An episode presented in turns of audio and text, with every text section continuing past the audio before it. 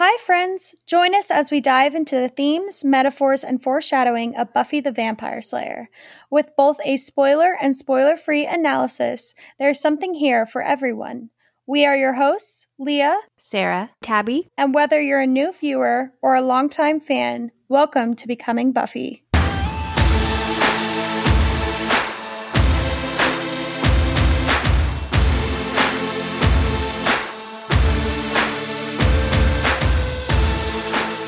Guys, welcome back to Becoming Buffy. This is our spoiler section for Beauty and the Beasts. Uh, just a reminder to all of you guys who are new to the podcast, and for those of you returning, this is our spoiler section.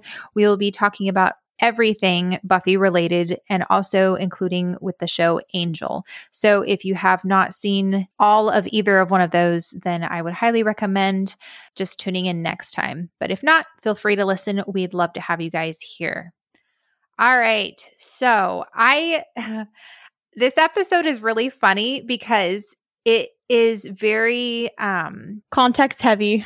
yeah, this is such a, a, a like episodic episode, which sounds, you know, redundant, but you know what I mean?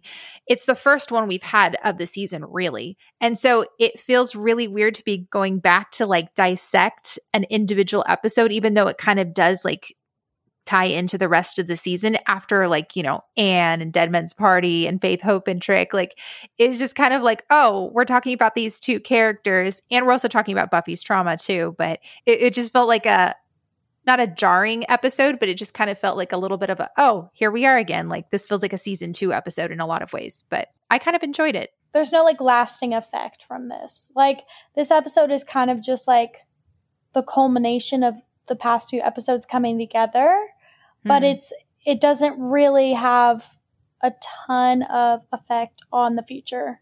it sets up a ton, but it's not like it's like really pivotal unless you like count like the last like five minutes when she sees Angel. But then even still, then she doesn't even really talk to him until the next episode. Yeah, it's hard because I feel like we could have gone somewhere a little bit deeper with Oz. I feel like this episode is probably the biggest, or I should say, I feel like this episode is the most epic Oz episode in his werewolf transition and like in his storyline.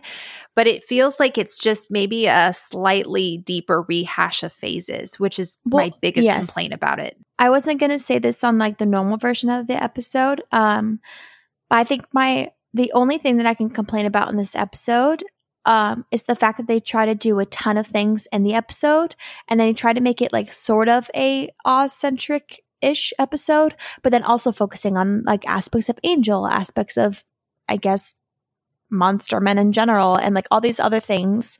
They just try to do a lot of different things um, which I think they did all the things really well. But I think that if we're going to have an Oz centric episode, they need to focus solely on Oz. And I think the stuff they try to do in phases, they did much better in this episode. But I think since we already had phases, it's a little bit like, oh, No, I agree with you, Tabs. And I, I think honestly, one of my bigger beefs with the show is simply the fact that I feel like Oz and his character was not really given the justice it deserves. I mean, and we'll talk about his arc in season four and stuff, and we all have our opinions on that. But like, just in general, it's like Oz was built up to be such a cool and awesome character in like season three, and then it's like in season four, I just feel like he just goes nowhere. And it's just really sad because it's like when we do get quote unquote Oz centric episodes, it still doesn't feel like Oz is at the center of the episode, which is just very frustrating. Yeah, it's it sucks because in a lot of ways Oz could have been what Angelus and Angel were because you had, you know, Angel doesn't remember what happens when he's Angelus and he wreaks all this havoc and then comes back and he has to deal with the repercussions of that. Now imagine let's break it down to a smaller scale and have that be Oz. I think that'd be really cool if like, you know, he he wakes up and is like, "Oh, somebody died." I was like gonna say that. This episode, but let's go even deeper. What if he actually killed someone? You know, because in Mhm. phases it was like, "Oh, we think he killed That would someone." No, he didn't. And this one, "Oh, we think he killed someone." No, he didn't. Mhm. It was like, okay, well, let's actually have him kill someone, and then let's maybe hold Xander accountable for not for not like making sure the window's shut or something. I don't know. This episode could have just gone a lot deeper, and I do appreciate the the theme that they went with, which you know was um, abuse in relationships, which is totally a, a, a really good theme to talk about. But it, I think I agree with you, Tabs. I think there was a lot that was going on, and so once again, it felt like it feels like the writers throughout the series don't feel like Oz is interesting enough to be able to carry even his own episode where the arc is completely about him because technically even phases is not fully about Oz. It's, you know, it's Larry, it's Xander, it's, you know, everybody else. Well, also just like toxic masculinity. That was basically like the idea of it, you know? And this one's just like a different font of that Yeah. same idea. Yeah, no, I agree. And so that was my biggest thing. I mean, I definitely love the epic Oz moment we we get where he's like, "Time's up, rules change," is very very cool. But it's sad because it's like, ugh, okay, and then this is like one of the last episodes we're going to see of him being a werewolf until we get, you know, Wild at Heart and New Moon Rising, and yeah, so kind of a bummer, but overall, like not a bad episode. There's yet another nod to a potential gay Xander. We have Xander talking about how he can handle Oz naked. It this scene I felt like really leaned into both Willow and Xander being possibly gay, setting up for season four. You could tell Joss is still not quite sure which direction he's going to go, um, and it's always kind of interesting going back and looking at this episode or even the episodes leading up to season four and kind of seeing all these little Easter eggs that never really went anywhere. And another thing too is so I know next week we're talking about Homecoming, which starts the whole Willow and Xander love triangle.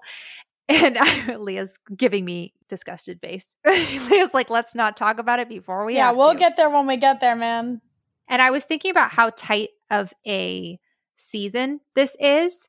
And I always forget that Homecoming is next. And that's when everything goes down between the two of them. And there's literally no build up to it. I really think that if they were going to actually go through with that storyline like they did, they needed to have a little bit more of a build up between the two of them.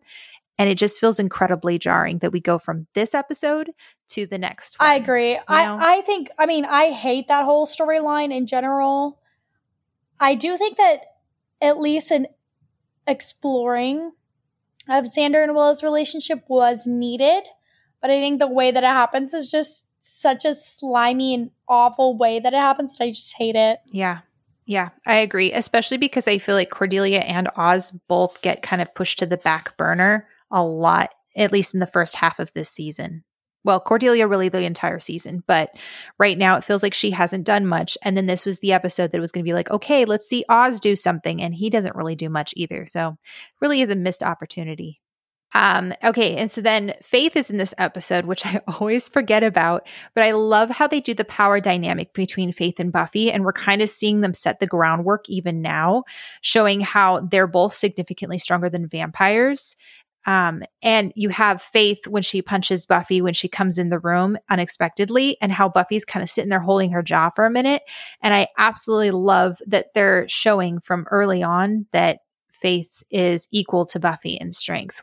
Also, this episode is the prime example against people's argument that Faith was not accepted by the Scoobies and that's why she went evil. Because Faith seems really connected with them and is part of their library chats and is helping them fight Oz. Well, fight Oz, like, you know, werewolf Oz and go after Pete and stuff. I think that she really was accepted by the Scoobies, at least initially. And in Homecoming too. Well, and it's also like they had no reason to not like Faith, like in the beginning, and to not accept her because they already had experience with Kendra. So they already had like adapted to there being another Slayer besides Buffy.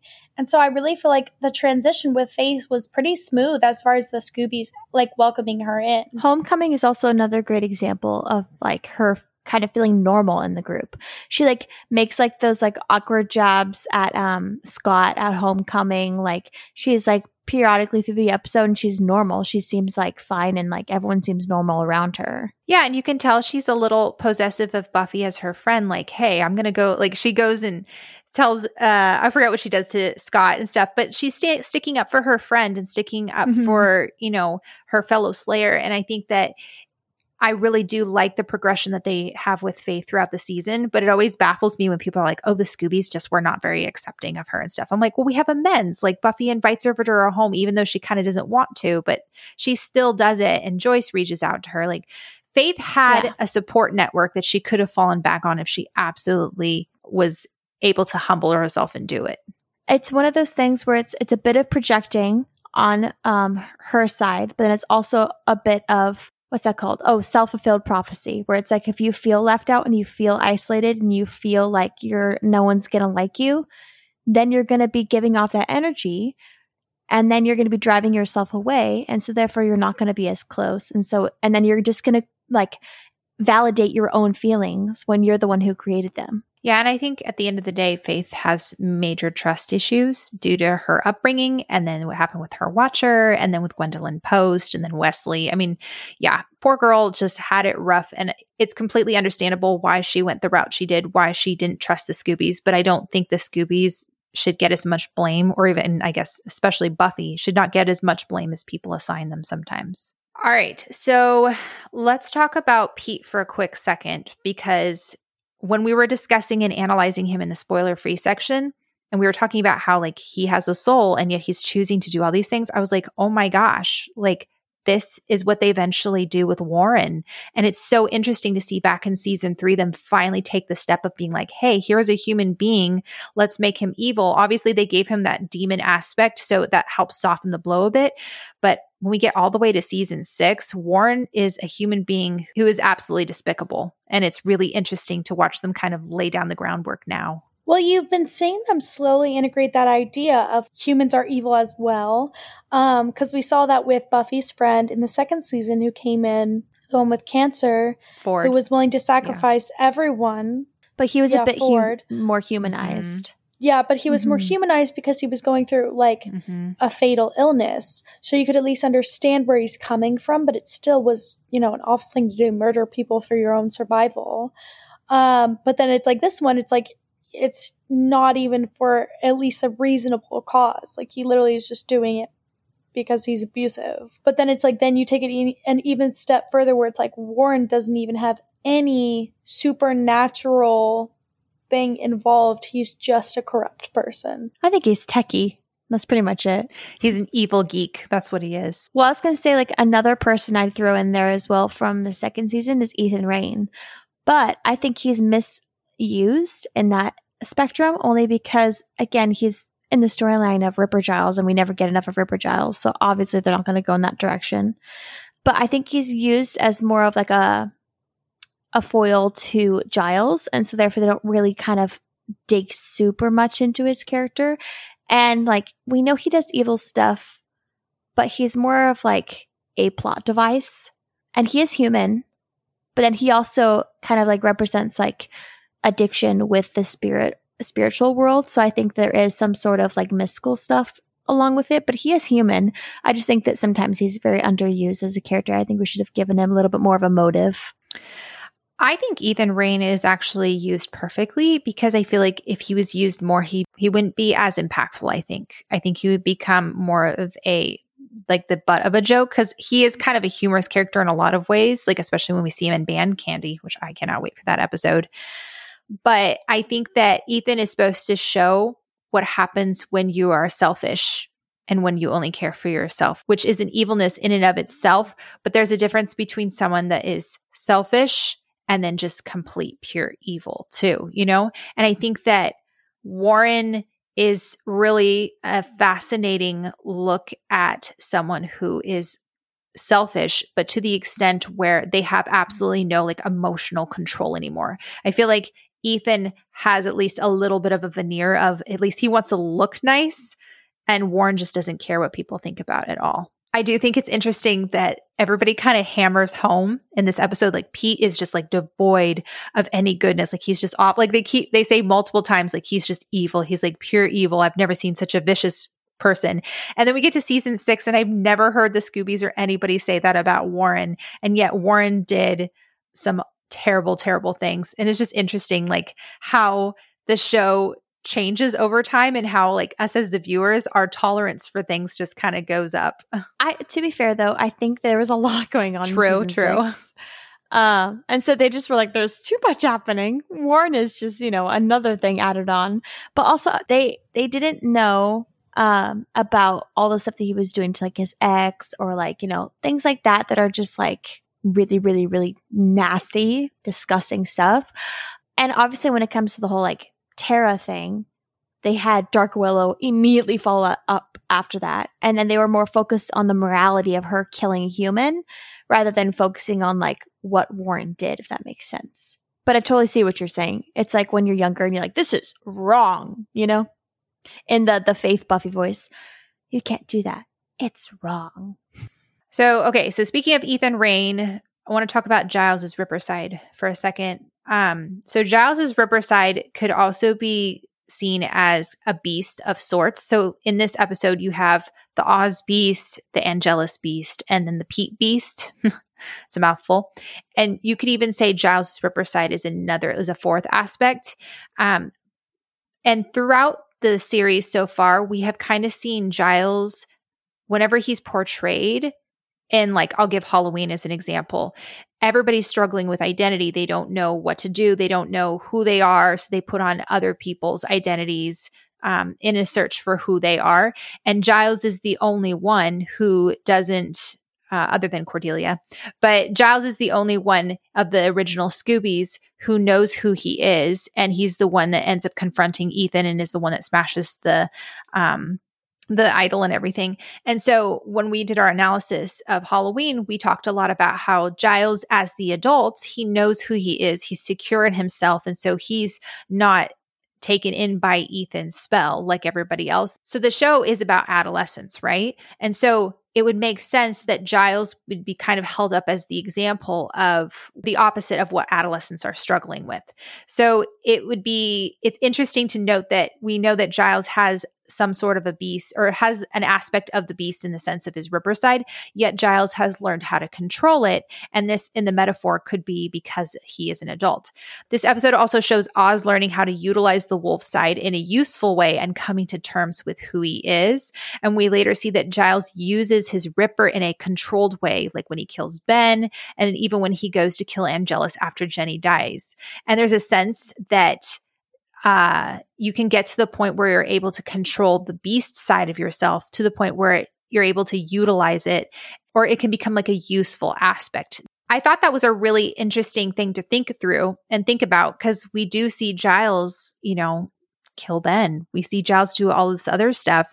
And we know that this is something he has wrestled with and struggled with. And so I think there is a layer. Obviously, I'm not saying that what Pete did was good. You definitely can't get to the point where you're like, okay, it's okay to beat your girlfriend sometimes. but the idea there is, is a line. Yes, there is a line. But the underlying werewolf metaphor has been all about how, you know, males can't control themselves and they just turn into beasts and stuff. And I think, I feel like Giles just has a really good balance. And I think he is a really good representation in the show of what it means to grow up to be a healthy and secure adult male. And it's kind of cool to watch him navigate with all these adolescents around him and be like, okay, there is hope that someone can grow up to be, you know, healthy and positive. Did any of you guys notice the correlation between the counselor talking about how love becomes your master and you're just this dog with various other episodes throughout the series. Yeah, what is with the metaphor of dogs? I don't really quite get it. like is is it because like all men are dogs? I've heard that like phrase. Like I just maybe someone can help me understand. Like why is that? I think he was trying to say the B word without saying the B word. Ah you know, because he's a counselor, I think they were like, we're not going to have him swear in front of a young student, but we will have him smoke, you know, because that's, you know, so much better. Even though smoking kills. Yeah, exactly. Swearing kills too, Leah. Um, but in Fool for Love, obviously it's Fool for Love. It's supposed to kind of allude back to this episode, Spike's whole or thing. Lover's Walk.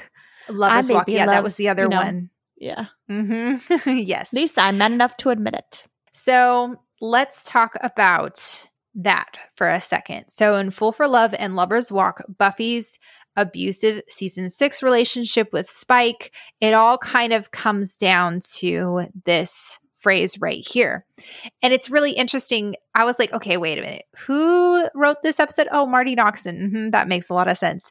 And again, we've talked about it before on the podcast, but there is a very consistent pattern of Marti Noxon liking to write about abusive relationships. She does. So in Lover's Walk, it says, she belongs with me. I'm nothing about I'm nothing without her. Spike's referring to Drusilla. Buffy says, Yeah, that I'll have to agree with. You're pathetic. You know that. You're not even a loser anymore. You're a shell of a loser.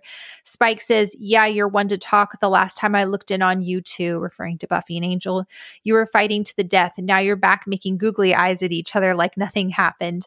Makes me want to heave. You're not friends. You'll never be friends. You'll be in love until it kills you both. You'll fight and you'll shag and you'll hate each other until you quiver, but you'll never be friends. Love isn't brains, children, it's blood. Blood screaming inside you to work its will. I may be love's bitch, but at least I'm man enough to admit it. I'm curious, what are your guys' thoughts on the quote in Lover's Walk versus Fool for Love? Versus this quote here in this episode and how that ties into the series as a whole. I love the one in Lover's Walk. That one is beautiful and I think it purposely like encompasses all that not only Spike is as a character, but also just like Buffy and Angel's relationship as a whole. Like I just think it's beautiful. I think that one's a little tricky for me just because I think it's like a really cool quote and I really like that the fact that it kind of like just affirms the love that, you know, a love of Bangel. I think like Spike, Spike's whole identity is him being a lover, you know? And so I think that sometimes he can use his intellect to kind of like affirm toxic sides of himself because he needs to be loved in return. And so I think like he's very comedic in that aspect for like a few seasons, but I like that they talked about it in a healthy way in this episode. And if you like put all your eggs into love's basket, you're just going to be heartbroken and you're going to become like tied to it. Your identity is going to be tied to it. Therefore, your ups are, are going to be so high and then your lows, lows are going to be so low. And that's not a life, you know, like you have to have identity in yourself. And like, I think everyone who's listening to this knows that. Um, but I also think it's interesting that they'd have a anti-villain kind of play the latter or the former. Um, just because it, it, it makes him interesting. But then it leads to a lot of discussion just because I think there's a lot of fantasies when it comes to that with Spike. But then if you really look at it in a healthy way, you're like, hmm, things don't quite add up, but it does make yeah. it interesting. Yeah, it's it's really fascinating. I feel like looking at this quote through the lens of seasons one, two, three, four, and part of five, you see the quote one way. And then once you look at the show through the back half of season five into six and seven, it takes on a whole new meaning because this quote, a lot of people use it to define Spuffy as well as Bangel because, you know, that's how the show tries. I say tries, I don't say that it is effective, but it does try to write Buffy and Spike that way. The whole, you know, fight, you'll shag, but you'll never be friends because you, are going to be in love, that whole thing. We obviously, at least Tabby and I, don't believe that Buffy loved Spike but or at least loved him to the degree that she loved Angel. I think it was a different kind of affection. Um, but the thing is, is that it's very fascinating that the episode that talks all about Spike's origin story is called Fool for Love, which is a play on this quote. And it's showing how everything Spike has done has been in service of what he views to be love. And it has been sometimes misguided, oftentimes misguided, and it has led him to where he is now. In that whole episode, he's talking to Buffy about how he's killed other Slayers. But at the end of the day, he's really talking about how he is a fool for Buffy's love. Like that's what it comes down to. And at the end of the day, Buffy's like, you're beneath me.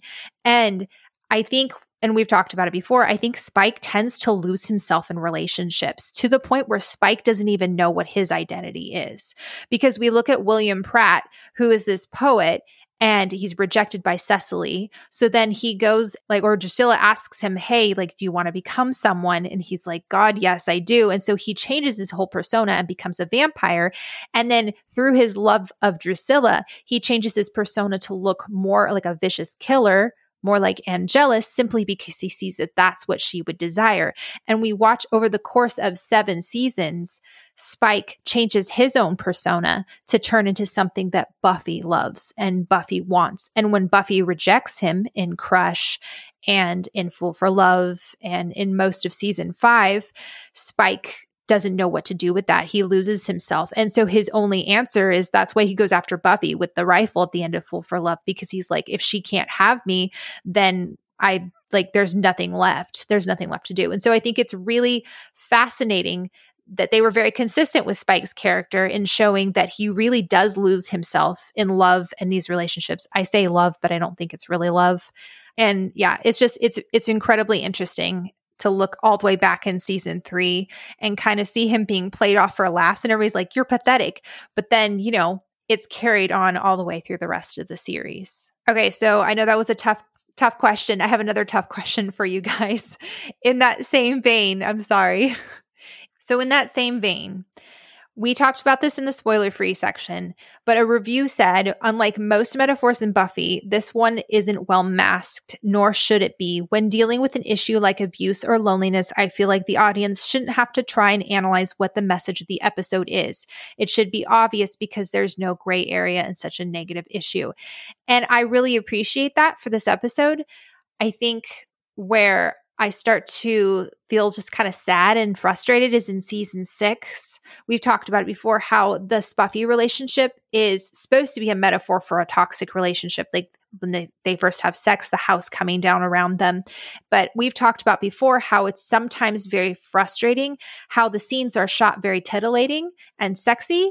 And so the whole metaphor often gets lost underneath this glamorous, oh my gosh, like look how hot these people are and like they're banging and stuff. And you often forget not all the time, but it, there's a tendency for people to forget that it is a toxic relationship because the metaphor gets blurred and it's very frustrating. I think that's one of the biggest beefs I have with the later end of the series is that things become not quite so clear. And I know they're trying to be more gray and more nuanced, but when it comes to abuse, when it comes to toxic relationships and all that other stuff, you really have to make it clear. And I feel like that's where Marti Noxon dropped the ball.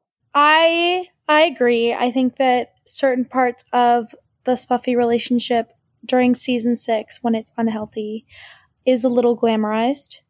I personally think that most of it is done very interesting. And I think it's done in a way that makes sense because Buffy was in such a low place. And so I personally think that it's done well, but I do think that there were certain parts of it that are a little glamorized and that could have been done better. And I do think that there definitely could, should be more talk about the fact that the relationship in season seven is very toxic. I see where you're coming from, Sarah. My biggest beef is just the fact that Buffy feels so worn down and she's whether or not she's being kind about it is maybe a different thing, but she was honest about how she felt the whole time, where she was at. But the fact that he was all butthurt and the victim the whole time made me more mad because then people start to ship them and feel bad for him. And rewatching season six, the more I watch it, the less I see that the, at least how it's presented to me is that Spike is toxic in that, in season six. I don't know. They just paint him in a way of like kind of feeling like he's the victim in those situations. Um, and I think that's the most frustrating thing for me. Mm, so do you do you see that you don't see that as accurate? No, I I do think there are certain situations like dead things is a is a bit of a rough episode. That was my next point. was it really? Mm-hmm. Go ahead. Here's the thing, and I think I get a little bit frustrated with how they express physical altercations in the Buffyverse, um, just because I think when it comes to like Buffy and Angel, it was used twice, and it was supposed to represent emotional tension and desperation. So the one I'm thinking of, the first one is amends when she's trying to Mhm. like like knock sense into him, being like, "Do not kill yourself. I need you here."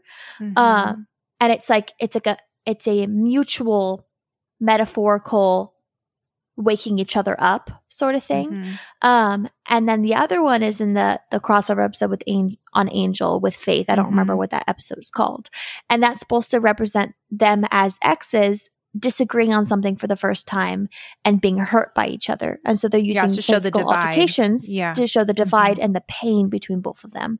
Mhm. That's totally fine with me because there's a purpose, there's a reason, and it's supposed to affect you in a fantastical world. I separate. Obviously, they're not actually going to hit each other, and if this was a real relationship, I would not ship Angel. Mhm. Um, but the the hitting, the slapping, the abuse that happens between Mhm. Buffy and Spike, Mhm. season five, season six, and some in season seven, I'm like, why is this here? Like, why? And so I think when, and then all this comes to Dead Things. When Dead Things happens, Mhm. it I kind of view it as the same as um, Who Are You? That that season four episode where like Faith Mhm. is punching herself and saying like like you're disgusting, I hate you, and she's talking about herself. I think it's supposed to mirror that. Um, and so when she's punching Spike, I think that was more for herself. Do I think that's okay? Absolutely not. And I think that's supposed to represent a a different and more like ooh, situation only because like Spike is really beaten up after that, like punching out.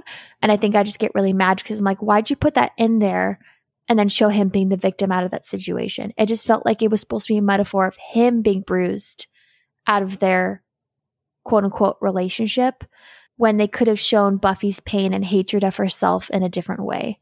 I don't know if any of that makes any sense, but I just think that physical altercations in the Buffy verse start out really well done. And then over over time it's just like like in selfless like buffy and spike are like punching each other when he's like ensouled and yeah she doesn't really know he's ensouled but it's like why is this happen like what's the point of this punch out like i just don't get it you know so i don't know it's a lot of word vomit No, that was that was really good, Tabs. I totally agree. And I think it's really hard. My next point that I was going to talk about is, you know, Buffy grabs Debbie, faces her in the mirror and says, "Look at yourself. Anybody who really loved you couldn't do this to you." And then we have Dead Things where Spike says, "You always hurt the ones you love, pet."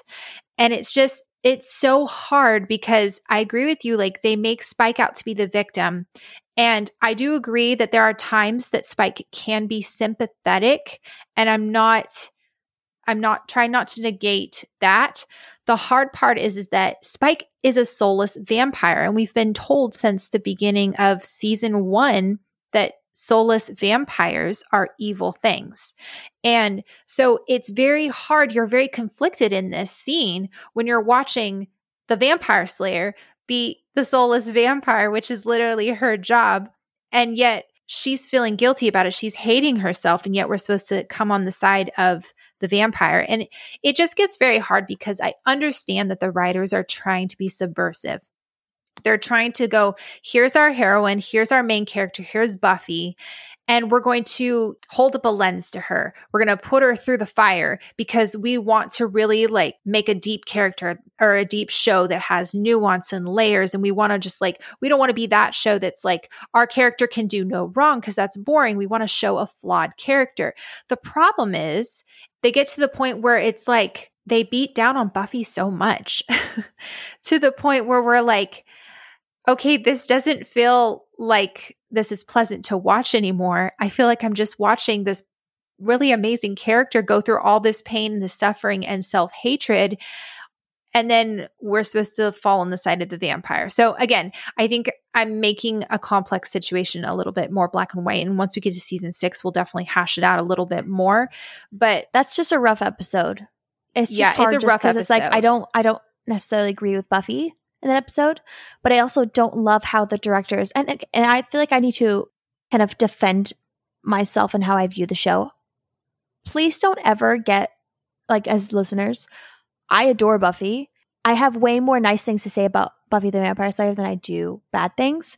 So it's just it's more interesting and thought like provoking if we sit here and discuss the things that are gray. So if you guys are sitting here being like, "Wow, they only talk about the things they don't like," uh, y'all know I could sit here and talk about all the things I do love. So talking about these rough things is is good because then you're like, you know what? Like let's let's test the waters. Let's like see and um especially if it's metaphorical, we have to sit here and and talk about and see is this representing real life situations well? Is it not? Let's talk about it. Um and I think Dead Things is hard just because like I don't appreciate how the directors put Spike as the recipient in that episode. And then the episode later, and then the episode later with him still having bruises. It's just like, come on, you guys.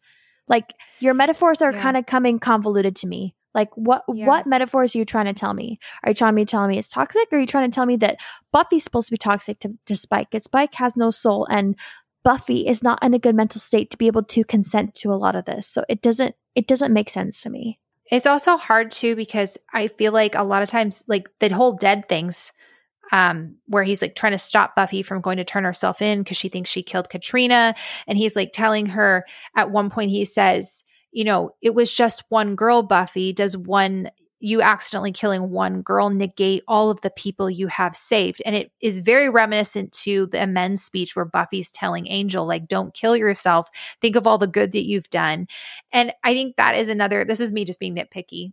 But I do think like it is a huge disservice to people who do like Spike that so much of the Spike and Buffy relationship is often just a rip off of other things like that scene in Dead Things that we're talking about is a ripoff of Amends, but it's also a ripoff of Who Are You when Faith is punching herself in Buffy's body. So it just feels like, okay, we've already seen these. We've already seen these episodes or these scenes done super, super well and done with a lot of clarity. We absolutely understood what was happening here.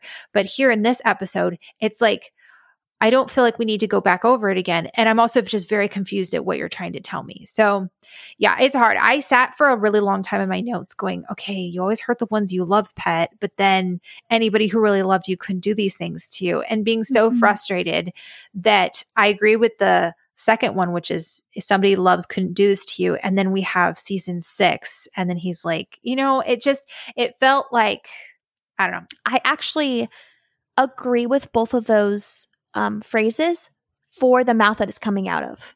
So Spike saying that makes sense and it sets up where he's coming from. And then Buffy saying that she's supposed to be more moral. She has a soul. So I like the fact that they both are coming from both those angles. So actually, for me, it makes me feel a little bit more relieved in season six, watching it through the lens of that, because you're like, you know what? He's coming at it this angle. And so he thinks she loves me, which is toxic, you know, um, because she does yada, yada, yada. She's hurting, you know, whatever. She's using me. What was me? Sort of stuff. But she loves me because you always hurt the ones you love. And then Buffy's like, someone who does this doesn't love you. And that's coming out of a place in her life where she's hating herself. Um, so I think both of those can co- coexist um, through the idea of other people, not that both of them are correct. Yeah, no, you said that perfectly, Tabs. And I think it's going to be really interesting getting to season six and kind of like dissecting this and walking through it. Because i'm i'm curious to see if like my perspective will shift at all. I'm curious to see if there's anything deeper that we'll dig up and stuff. Um but from where we are right now i'm kind of like oh i really like where the metaphor is right now. I kind of just don't want it tainted. All right let's move on. So I was thinking about how Platt is such a missed opportunity through the rest of the series and how he could have been so well used in season six in particular. It would have been so great, even just the remainder of season three, to see the Scoobies or Buffy just come in and talk with him and work through things. Um, but then I remembered that there was another conversation where Buffy talked with a therapist, and it was in Conversations with Dead People in season seven. And it's really, really interesting. I went back and watched the scenes because I was like, okay, how does it tie in? And actually ties in fairly well to what Platt's saying. So Buffy's talking to Holden, the vampire, about not being connected. And ironically, it is Holden who is the one that tells Buffy that Scott told everyone that she was gay and that he, uh, and then he, we end up finding out that Scott actually is. And there's a big head canon that everyone thinks that the entire school thought that Buffy was gay because of the argument they had in Deadman's party when Joyce tells or Buffy accuses Joyce of kicking her out and saying to never come back. And I just imagine all the people in the party being like, "Oh, Buffy's gay." It's then when Scott tells everybody. That's really funny. Honestly, if if I was in the middle of a party and there was like a child and a like parent having that kind of argument, that's what I would assume too. Right? Exactly. Oh, and then Buffy's response is, I dated that ringworm. And then Holden says, Yeah, he says that about every girl he breaks up with. And then last year, big surprise, he comes out. so, another aspect of that conversation that she had with Holden was Buffy talks about how she's not connected to the people around her. She talks about how she is the problem in her relationships. And Holden is the one who actually brings up the concept and the idea to Buffy that she should ease up on herself because she's so young. And he says, What, are you supposed to be settling down already at 21? My girlfriend at college, she's so sweet. We have this great thing, but that doesn't mean I'm going to go vampify her just so we can be together forever. And it kind of leads into the cookie dough speech at the end of season seven when Buffy finally recognizes and realizes hey, I don't have to have it all figured out right now. I don't have to be perfect. I don't have to necessarily be even be in a relationship right now. I need to be focusing on myself. And I think that's something that Platt even is kind of trying to tell Buffy in this episode, where he's telling her, don't let love master you. And I think that's kind of a really cool continuation of that theme. It's definitely beautiful for someone like Buffy, but it's like, I also want her to be happy and in love. Leah's like, but I also like just want her to be with Angel. Like, I don't want her to be on her own. Literally. It's also very interesting, too, at the end of their conversation. Uh, Holden tells Buffy, you know, there's nothing wrong with you. Everyone's got issues as he smacks her in the head with a figurine. But after they fight, Holden talks about how he has no worries because he's dead. He's a vampire. He has no soul. He just wants to know if the hot girl came to his funeral. And Buffy says to him, she goes, See, this is what I hate about you vampires sex and death and love and pain. It's all the same thing to you. And I think that's a really interesting tying in with you know spike's whole thing about you know you hurt the ones you love. And the entire show is based around the concept of vampirism equals sex and it's very sexual. And um I don't know if you guys have ever checked out Passion of the Nerd. I t- quote him all the time, talk about him, but he did a phenomenal video um, on Fool for Love, and he talks about how Spike, when he's changed into a vampire, he's aroused because of Drusilla at the time, and he talks about how Spike dies aroused. And that's probably what leads to his confusion between sexuality and violence and it kind of sets the tone for the who vampire spike is going to become. And i think that's really interesting like listening to holden's comment right here and how or i guess buffy's comment to holden and how buffy's just like oh my gosh like that it's just all the same things to you guys. And i'm like it's not the same for every single vampire. I think that's just probably a uniquely spike thing all right, so let's transition over to something much happier to talk about. I tried to save this for the last part of the, the podcast because no one likes to go out on a bummer. So let's talk about Angel, since, you know, obviously Angel's coming back in this episode. So Amends really addresses the core thing that Giles talks about, which is there are two types of monster. The first can be redeemed, or more importantly, wants to be redeemed. And the second is void of humanity, cannot respond to reason or love. And that's the question we were asked back in becoming part one. Does Angel want to be redeemed? And he in amends, he says, Am I a man worth saving?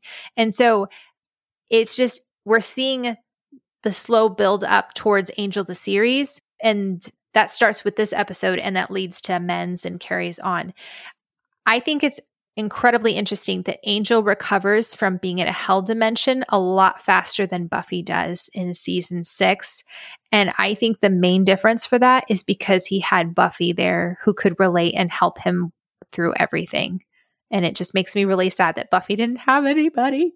Well, that, and it's also like Angel fought his way out, whereas Buffy was ripped out. Ooh, that's a good point, Leah. Ah, I hadn't thought of that before. That makes a lot of sense. So it's also incredibly significant to think about the fact that Angel remembers only Buffy's name. And we've talked about how that's because, you know, he loved Buffy and their love is eternal. But we also discussed in Anne how Buffy's name is synonymous with hope, identity, and liberation. Buffy uses her name and identity to assert her identity, and others like Lily cling to it as a lifeline. Another reason why it's so beautiful that Lily takes on the name of Anne and her character is used in Angel is because Angel himself is struggling in season two. And I think it's just another picture, as we talked about, of how Buffy's name continues to inspire hope in Angel. The fact that Angel is clinging to Buffy while crying out her name in this episode shows that he is looking to her for hope and identity even when he cannot remember his own identity. Becoming part one was all about Whistler asking Angel who he is, who he's going to become. And it's not until Angel sees Buffy and becoming part one that he wants to become someone. And I think that's no accident that it, again, it is Buffy's name that he remembers when he comes out of hell because deep down, Angel still wants to become someone and he sees Buffy as kind of like his beacon of hope. She's like his lighthouse. And I think this is going to be further explored in Amends. Again, it's Buffy that saves Angel. And I just think that's a really, really beautiful picture over and over again of seeing how Buffy is the one that kind of inspires hope in Angel. And I think that's a lot of the reason why people tend to get on Angel for season two of his show and how he kind of goes off the deep end and becomes really depressed. And I think if if we're looking at the fact that Angel is literally looking at Buffy for identity and hope, which is good when he's trying to find himself, but in season 2 when he recognizes it may take years for me to get like to work up and get to the Shanshu and then he starts to despair. Season 2 is all about Angel having to find his own identity in himself and wanting to do good for the sake of doing good, not just because he wants to do good to get Buffy or to to get back with Buffy. And I think that's really yes. really key. I think season two is a hard pill to swallow the first time you watch. And I think because season one, he's still very much tied to Buffy. And then season two, you watch it and you're like, Angel would never do this. But then, like, you start to look back on it and you're like, no, like, I totally agree with you, Sarah. You kind of like stole like what I was thinking in my brain. But like, he has to realize what his identity is in himself not tied through a relationship. And I think it's beautiful that like Buffy brought out the best in him because that's what healthy relationships are like. um, but he had to at some point as an adult and as somebody realize the purpose for his own life and in himself, not because of somebody else. And that's what makes that statement so powerful when he tells Kate, if nothing that we do matters, then all that matters is what we do. And I think Angel recognizes that just helping one person, saving one life, redeeming one soul is so important. And I, that's something that Anne herself echoes at the very end of the show when she talks to Gunn, when he's like, What would I tell? What would you say if I told you that none of this matters? And she's like, I would just tell you, Can you help me load the truck? So I think it's just a very, very beautiful theme. And it all starts with Buffy. And I think that's so important. All right, guys, that was our spoiler section for Beauty and the Beasts. We hope you guys enjoyed it. That was a lot heavier than I initially planned on it being.